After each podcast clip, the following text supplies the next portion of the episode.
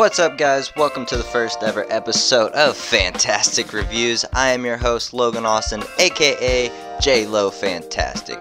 You might have heard of my other podcast that I also co host with the Crazy Ant Films guys.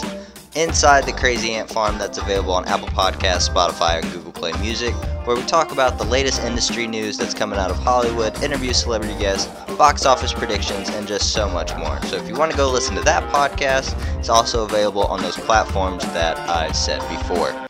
So this is going to be a review segment type of podcast that is going to review things like movies, music, theater, podcasts, television, streaming, all different types of stuff. Just basically, if I want to review something, I'm going to put it out. So this is going to be really easy for me to get all my thoughts and opinions out on all of this crazy content that's just coming out in the day and age of streaming. So it's going to be a lot of fun. I'm excited. I can't wait to get this started. So let's get started with the first ever episode. Now, the first thing I'm going to be reviewing today is the new Netflix show, The Chilling Adventures of Sabrina.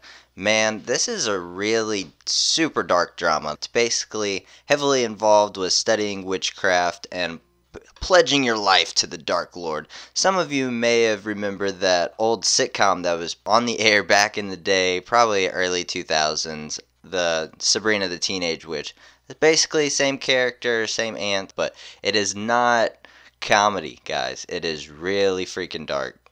Like heavily involved with Satanism. Now, let me say I've only seen the first two episodes, but I'm so far I am not a fan as you may know, Sabrina, she is half witch, half mortal, so she basically spends a lot of time trying to pick which side means much more to her. Uh, her dad was a warlock, and her mom was a human, and I guess her dad was a special type of warlock, a guy witch who had special privileges and stuff from Satan. So, eh, interesting plot point, I guess. I'm just really not that interested in it. I I, I try to stay away from religious entertainment, I guess, because it's just always a touchy subject. And sometimes when you bring it up in conversation, people have very different opinions about it. So I try to stay away from all that. And I'm just not interested in learning or even watching stuff about devil worship or Satan or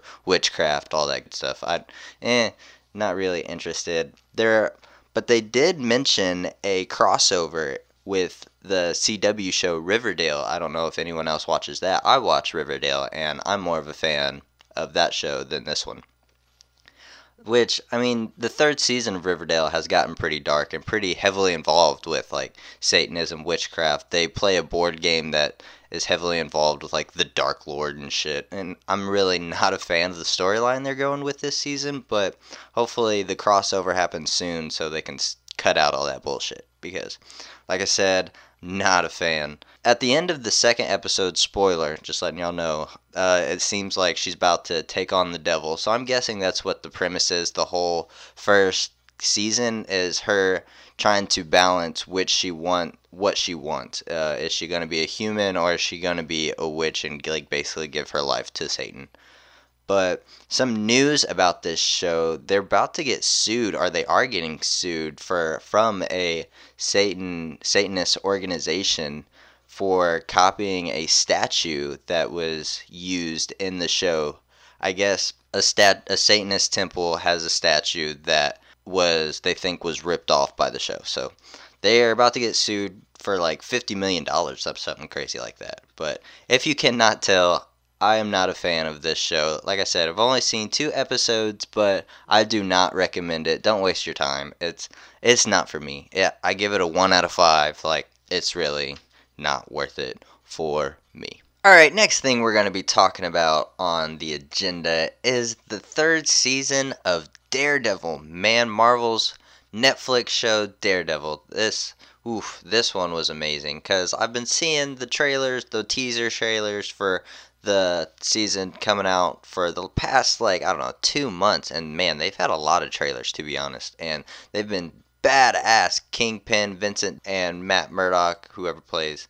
Uh, I forget his name at the moment, but this was just such a good season. Now, I binged watched the first and second season before I watched the third season because I was slacking. I will admit, I was slacking. I did not see the first and second season before the third one came out, but I binge watched those two in like three days, and then I watched the third season, and man, freaking amazing! Like, just to see the growth in the time span of between of the characters in between like all the seasons. It's it's been freaking phenomenal. Well, this season has to do a lot with uh, Kingpin. Gets out of jail and starts messing with Matt Murdock and Daredevil at the same time. He discovers his identity thanks to Karen Page. Spoiler alert, just letting you know. But it's not necessarily her fault, you know, shit happens. But yes, just freaking fantastic season. And Daredevil basically the whole time is trying to figure out if what he does, being the mass vigilante, it does more harm than good. Because, you know, we're just coming off the Defenders with Iron Fist, Luke Cage, Jessica Jones.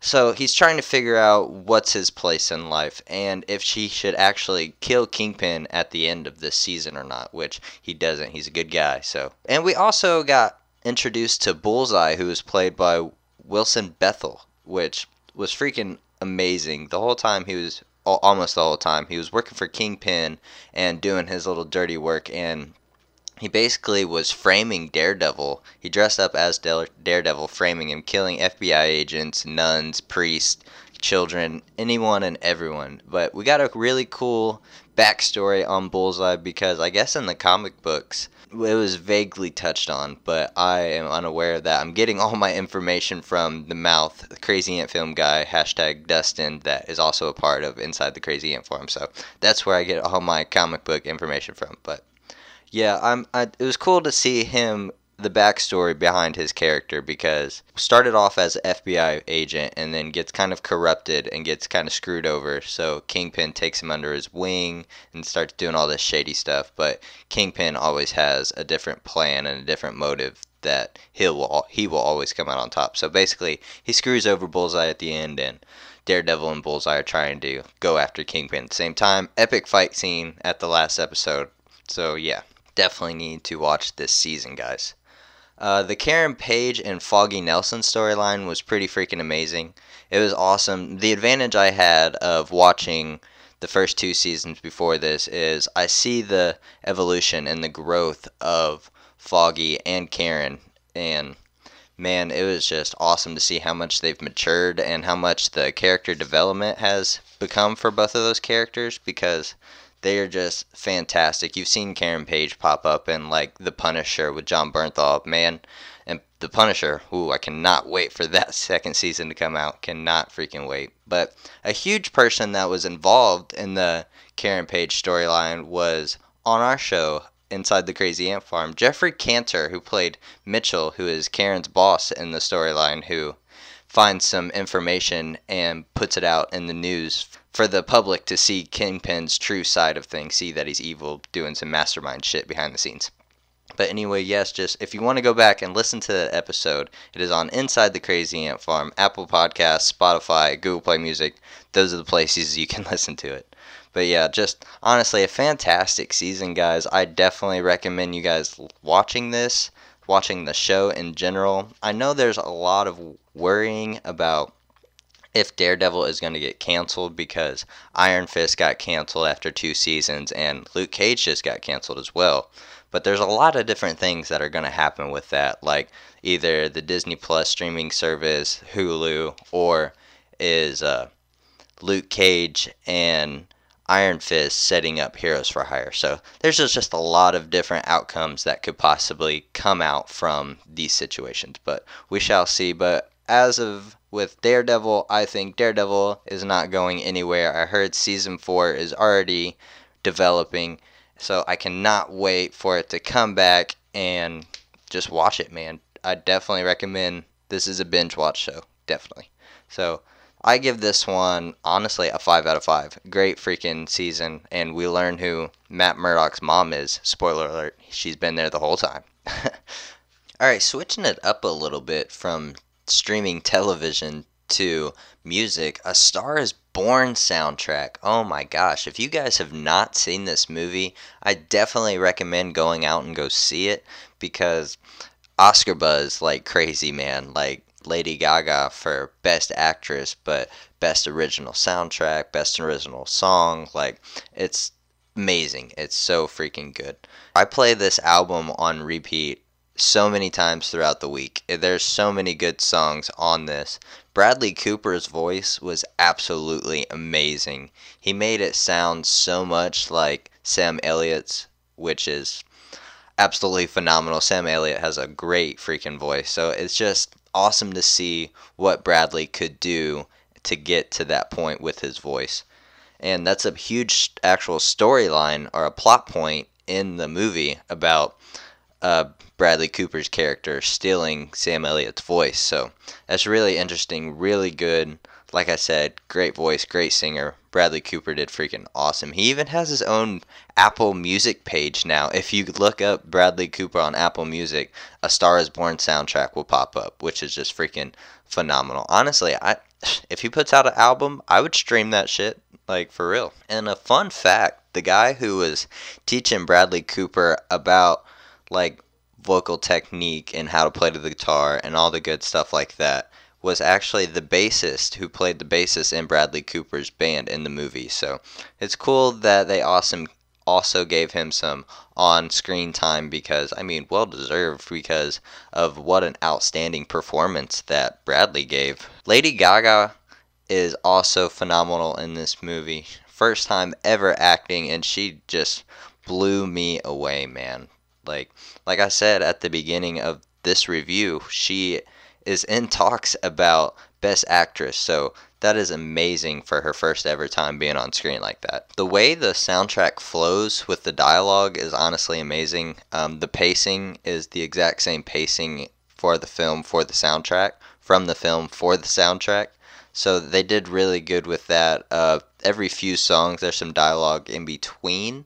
Uh, my favorite songs on the actual soundtrack were probably Black Eyes, Maybe It's Time, Alibi, Shallow, Look What I Found. There's more on there. That's like a 20 song soundtrack, but it's honestly phenomenal, guys. Definitely worth the listen to. Go see the movie because it's amazing. It really is. So, yes, I give this one a 5 out of 5 because I just have it on repeat at least once a week. So, Go listen to it, go download it, go watch the movie. All phenomenal content. Alright, sticking with music, the last and final thing this album or mixtape, whichever they're calling it nowadays, came out last Friday. Still My Moment. Tee Grizzley's Still My Moment. Now, this is a sequel to his first ever project that he dropped when he got out of jail, My Moment. And man, I, I feel like it lived up to it. I lived if it lived up to all the hype. Uh, the original was 43 minutes with 13 songs. This one's about 40 minutes with 15 songs. And he's dropped a project in between both called Activated, which I believe was his first ever quote unquote debut album. But, anyways, let's start this review on this particular mixtape slash album. Let's just say the intro, pretty strong intro, is staying true to himself while dealing with fame. That's basically what he's talking about. So, I mean, it's pretty good. It's pretty good. It's called Still My Moment and honestly this this album guys, he does live up. It's a better production value album than the original was. So I mean, obviously since he actually is famous now and has money, but Hooters, the second song, that one is about having his friends that have his back and moving to Atlanta and just all this different type of stuff that's going on in his life. And he's got quite a few features on here. He's got features from like Quavo, Chance the Rapper, Offset, Lil Pump. Like so there's some other on there, but those are the huge big ones. The Quavo feature was honestly fantastic. The dude is awesome on features. I know he just put out a solo project and it wasn't really received well, or at least that I saw on Twitter. A lot of people were bashing it on Twitter, but this feature on One Night is pretty good. It's pretty good. And the Chance the Rapper feature, it's it's probably my favorite song and feature on the album. It's just about grinding and staying motivated. It's called Wake Up. I definitely recommend to go listen to that song. Uh, there's a lot of songs on this album or mixtape that are very motivating, very encourage you to chase after the bag, encourage you to get that check because I mean you got to stay on top of the world so you don't fall. You know what I'm saying? Or at least that's what he's saying.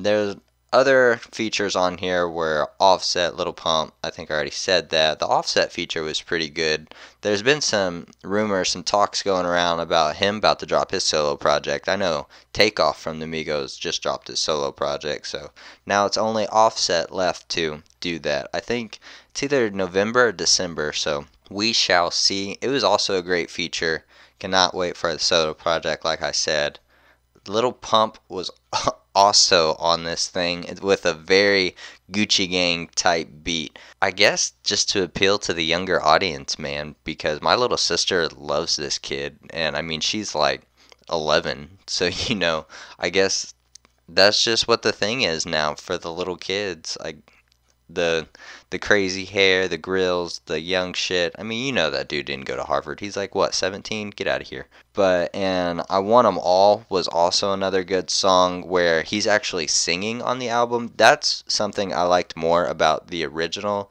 mixtape than this one. On the original my moment, he was singing a lot more like on Secrets, Testimonies, Day 1 so I wish he would go a little bit more back to that because he has a really good voice, and which honestly surprised me when I saw a picture of him because he's like stocky, big old dude, but he has a really good voice. So I want more songs like I Want 'Em All. But yeah, I, I like this album. I'd recommend it to anybody that's listening for new music going out. And another big thing that I want to say is I was worried about if he would ever find a different flow because on his other project, Activated, he kind of, I mean, it's he sticks with the same flow a lot, but he experiments on this project and finds different avenues to go. So I recommend this project. It was a good listen. I downloaded it on Apple Music, so definitely worth the listen if you're into hip hop. Like I said, Tee Grizzley's, still my moment. I give it a 4 out of 5 because, like I said, I wish there was more singing on it, but that is what it is. But anyway, guys, thank you for listening to the first ever episode of Fantastic Reviews. Like I said at the beginning, I am JLo Fantastic.